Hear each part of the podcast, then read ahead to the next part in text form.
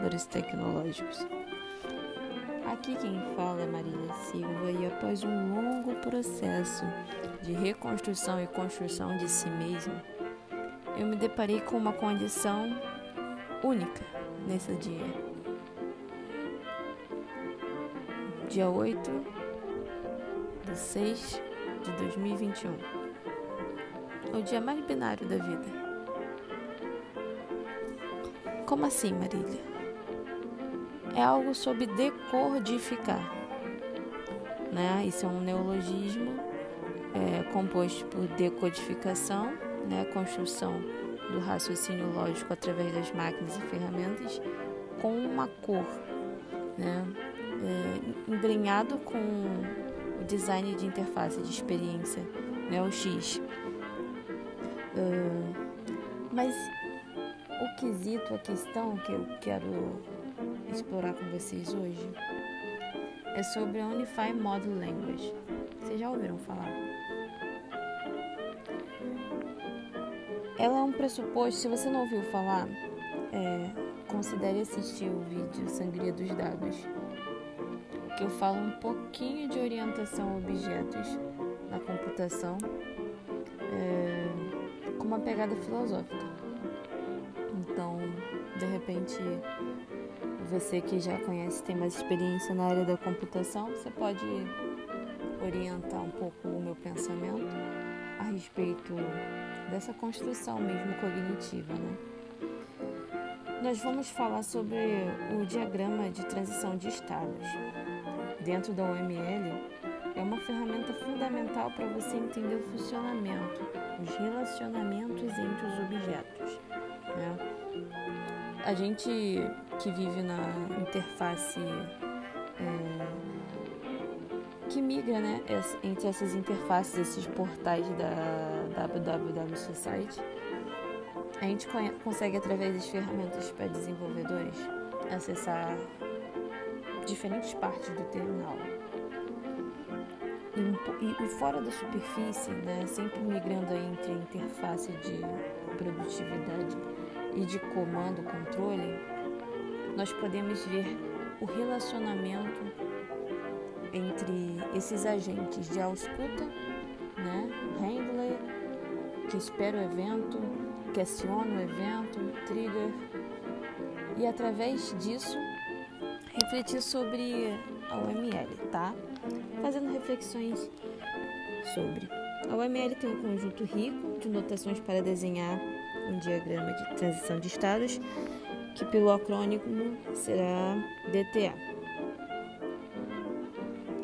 Alguns elementos básicos de um diagrama de transição de estados são os estados e as transições, como o nome sugere.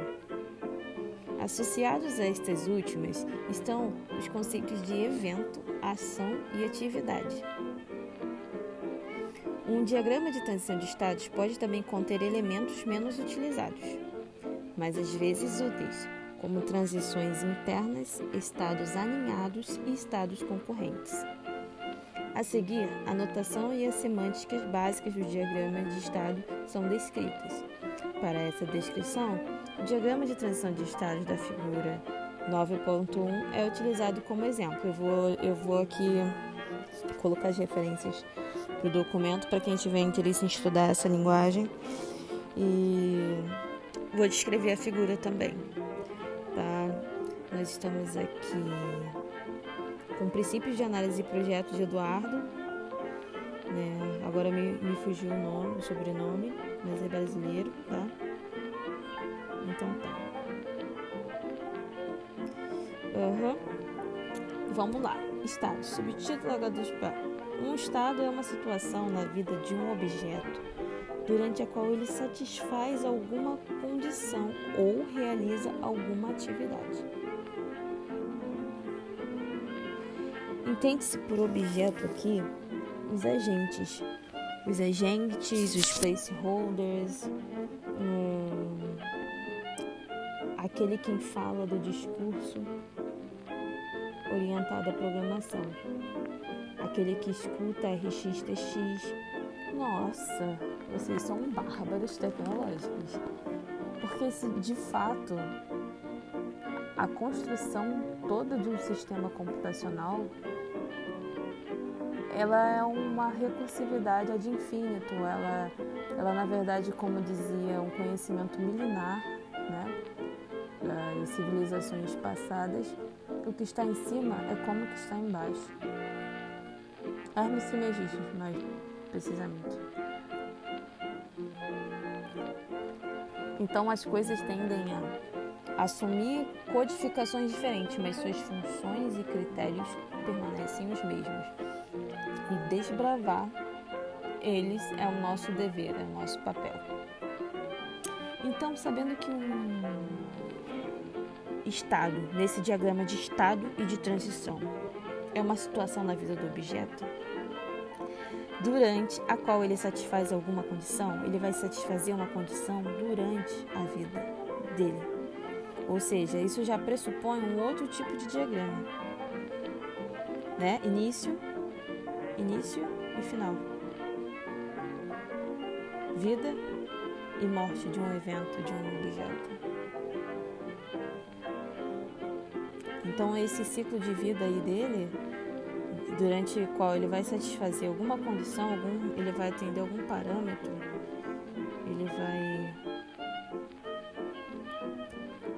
ele vai corresponder ali à lógica do circuito ou realiza alguma atividade, ou ele está sendo utilizado para processamento. Qual o nome? Trihead. É isso aí. Cada estado de um objeto é normalmente determinado pelos valores dos seus atributos.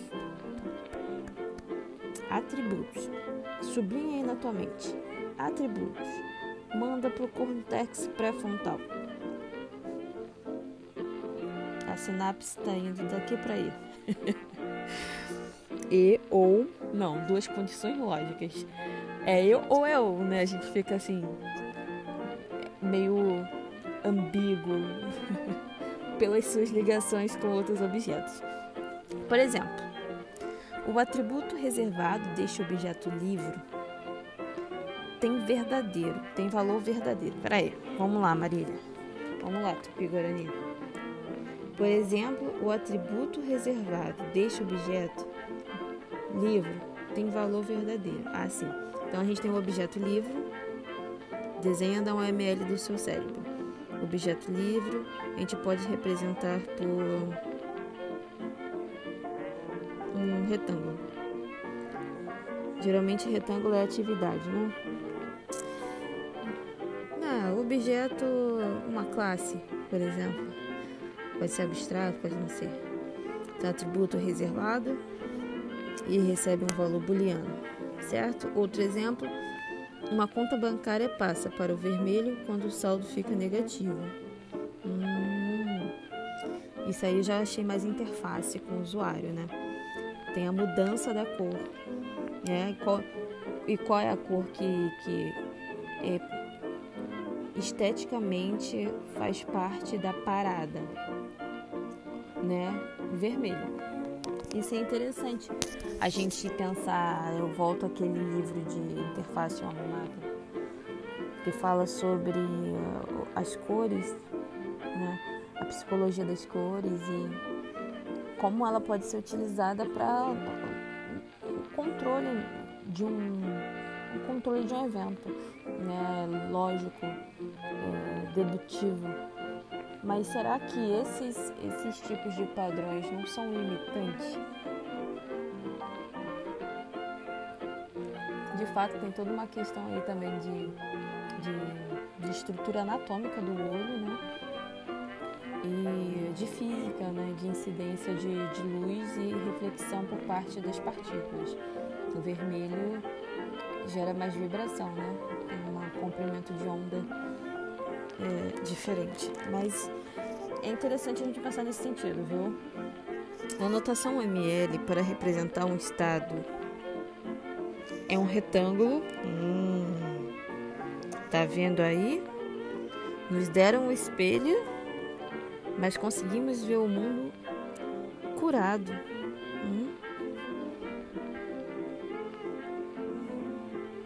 Ok, A notação UML para representar um estado é um retângulo com as bordas arredondadas.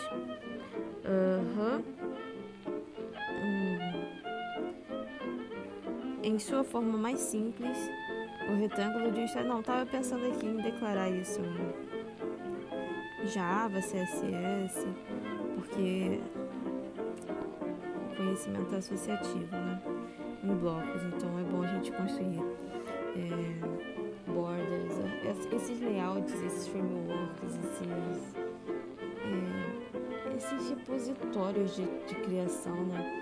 Eles são fantásticos, mas eles são a automação da criatividade. E quando a criatividade for automatizada, nós perdemos nossa identidade quanto humanos, vocês não acham? Eu curto muito o jogo Maquette, tem uma série sobre ele no YouTube. É um jogo de 2021, saiu na loja da Sony, né? Entretenimento de sistemas, para PlayStation 5. Um jogo de recursividade, de lógica, um puzzle muito bom, muito interessante. Se você tiver tempo, oportunidade, procure sobre o jogo. Trata de assuntos maravilhosos e tem um design de criação muito bonito. É como se fosse um castelo com muitas portas e dentro desse lugar que é a maquete, a reprodução simultânea do real, os objetos, que são também esses objetos que a gente está se referenciando, porque o usuário ali, né, o player, o jogador, ele interage com essa interface, então as aplicações são as mesmas, enfim, se passa nesse contexto, nesse mundo, que você vai entender muito mais se você olhar o vídeo, né? E olhar o episódio 1 que tá a descrição completa e com um artigo científico de uma pessoa da Sony. Vou colocar linkado aqui. A notação UML para representar um estado é um retângulo com as bordas arredondadas. Style Border Circle. Em sua forma mais simples, o retângulo de um estado possui um único compartimento, conforme ilustrado na figura. O estado inicial é representado como um círculo preenchido. O estado inicial é representado como um círculo preenchido. Indica o estado de um objeto quando ele é criado. Cara, círculo preenchido, é lua cheia, isso é o início do estado, o estado inicial. É representado como um círculo preenchido. Isso é abstrato, né, galera? É um círculo preenchido e o final. Só pode haver um estado inicial e um diagrama de transição de estados. Olha a regra aí. Só pode haver um círculo, ou seja, um estado inicial. Essa restrição serve para definir a partir de que ponto um diagrama de transição de estados deve começar a ser lido. Tudo para ser procedural, né? Ou seja, seguir uma hierarquia, né? Ter um início e um fim linear. O estado final é representado como um círculo eclipsado. Indica o fim do ciclo de vida de um objeto. Este estado é opcional e pode haver mais de um estado final em um diagrama de transição de estados. É interessante pensar nos objetos se relacionando. Você tem que obrigatoriamente colocar o círculo preenchido indicando o início do estado, e ele pode ter mais de um estado de final, né? Ou seja, mais de um círculo eclipsado.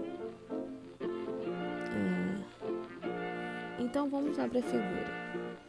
Bom, veja bem, eu vou descrever uma figura visual.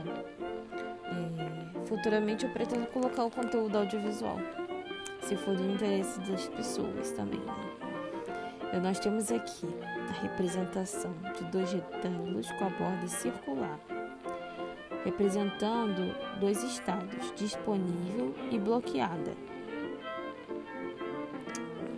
Nós temos os círculos na tangente,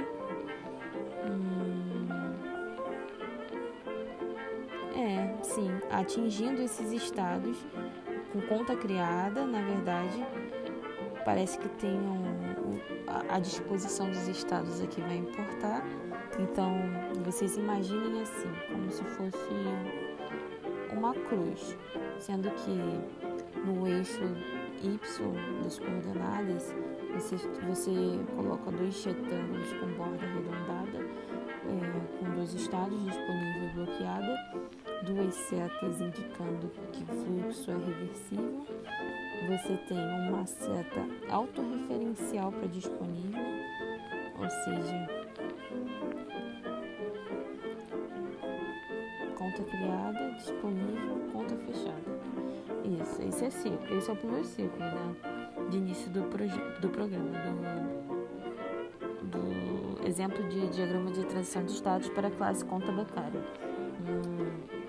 Então, classe conta bancária, uma classe não abstrata, e nós temos aqui o diagrama de estado que mostra uma conta criada, né? Conta criada, tá? Ela entra no estado de disponível e conta fechada. Aí no diagrama você tem o início do evento, um círculo preenchido, e o final do evento, um círculo também preenchido. Só que esse tem uma margem de 10 pixels, ou você pode entender isso como sendo um envoltório, um invólucro, alguma coisa que está protegendo, como se fosse a camada atmosférica, se você abstrair no nível terrestre, geológico, né? Então, tá. Só que vocês lembram que a gente falou que tem um tempo, tem um período que esse estado tem que ser testado, né? Validado, digamos assim. When? Quando? O saldo? Enquanto, né? Seria... não tem um while aqui, é um when. When saldo for maior que zero. Então, enquanto o saldo for positivo, não é enquanto, né? É o when. Bom... isso é uma incógnita, tá? Então, enquanto o saldo for positivo, ele consegue realizar depósito mediante inserção de quantia e depositar quantia. Depois de 30 dias, aplicar juros. Chama uma função, né? Aplicar juros. Isso tudo que eu estou lendo para vocês faz parte do segundo retângulo bordeado, que é bloqueado, né? Vocês lembram da correspondência do disponível bloqueado, eles têm uma seta indicando o fluxo de disponível para bloqueado e outra de bloqueada para disponível, com a condição when, ou seja, quando o saldo for positivo.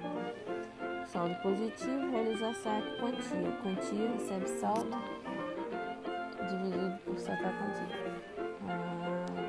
Tem uma operação lógica aritmética que sempre vai envolver. Enquanto for bloqueada, realizar saque, se tiver dinheiro, então. E é isso, basicamente. Interessante, né? Opa, tem uma parte aqui, sim, tá indicando a representação gráfica do estado inicial, do estado ordinário, e veja bem, o estado ordinário é o estado padrão, né? Representação retângulo e dentro o nome do estado. No caso, não precisa estar no infinitivo, né? Bloqueada disponível, para você que não sabe o que é infinitivo, pode existir. Nós temos ouvintes do mundo todo, seja bem-vindo. Treinar esse português, essa língua materna maravilhosa, língua, a última flor de laço. Enfim, transições. Ok, transições. A gente já falou de estados, beleza, Marília. Estados eu tô safo agora. Vamos para transições? Não, transições são fundamentais. Os estados estão associados a outros pelas transições. Como que você relaciona um estado ao outro? Pelas transições. Uma transição é mostrada como uma linha conectando estados, com uma seta apontando para um dos estados. Opa, vamos associar para a gente poder memorizar. Se eu tenho aí um sentido de fluxo ligando dois estados, uma linha que conecta dois estados, com uma seta apontando para um dos estados, quando ocorre uma transição entre estados, disse que a transição foi disparada. Grava esse termo, Tupi-Guarani, disparada, né? É o PAN, é o que o sistema está esperando para poder executar algum processo, né? Note que em uma transição, o estado subsequente pode ser igual ao estado original.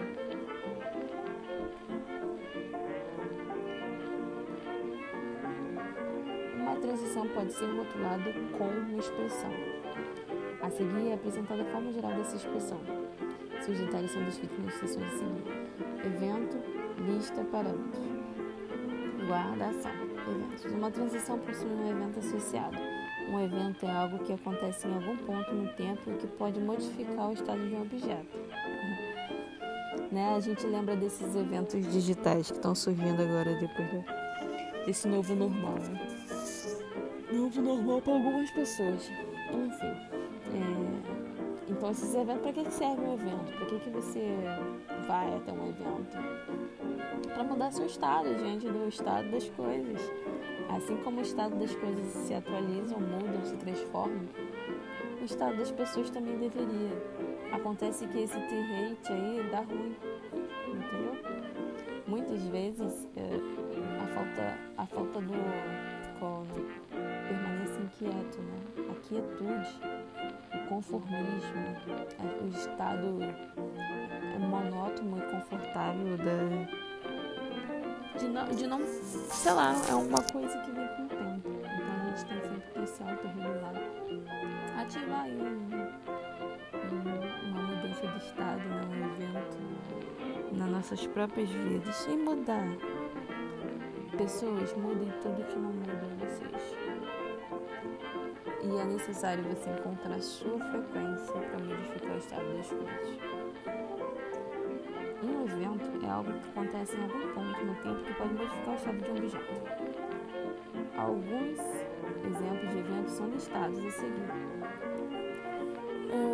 Exemplos de nomes de eventos em sistemas de software e em processos de negócio. Em sistemas de software, um mouse pressionado. 2. Disco inserido. Mouse pressionado, 2. Disco inserido.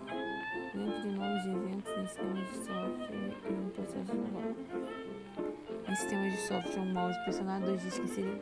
Aqui, pessoal, esse disco aqui, por ele estar sendo inserido, está me remetendo a uma mídia externa. E já está aparecendo no passado.